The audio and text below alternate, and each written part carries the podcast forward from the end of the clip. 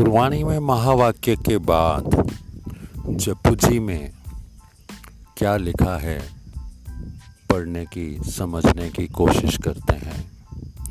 आद सच जुगाद सच है भी सच, नानक हो सी भी सच।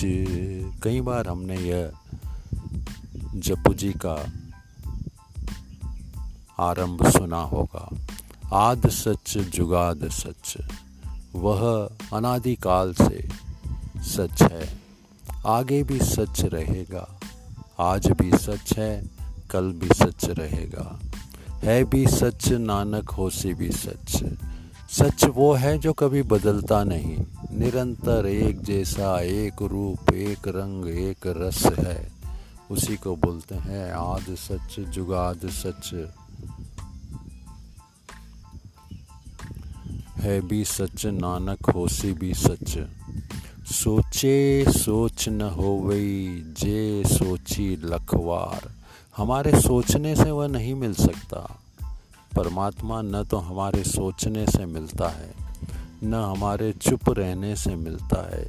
चाहे जितने व्रत रख लें, मौन रख लें, मौन में बरसों पड़े रहें, युग बीत जाएँ, वह नहीं मिलने वाला। सोचे सोच न हो जे सोची लखवार चुपे चुप न हो जे लाए रहा लिवतार। बुखिया बुख न उतरी, जे बना पुरिया भार। सस सियाण पालक होए तक न चले नाल। हमारे किसी चतुराई से वह मिलने वाला नहीं है। चाहे जितनी स्मार्टनेस हम कर लें, चाहे जो हम कर लें, वह हमें मिलने वाला नहीं है। अगर हमारे बस में होता तो गुरबानी में यह न लिखा होता। हमारे मन बुद्धि के बाहर की ये चीज़ें हैं। हम कितनी भी कोशिश कर लें, कितने भी हाथ पैर हिला लें, जब तप और पूजा पाठ, चाहे जो कर लें, वह हमारी पहुँच के बाहर है। हम चाहे सारी दुनिया को जीत लें सारी दुनिया को पा लें। लेकिन उसे पाना आसान नहीं है, असंभव है।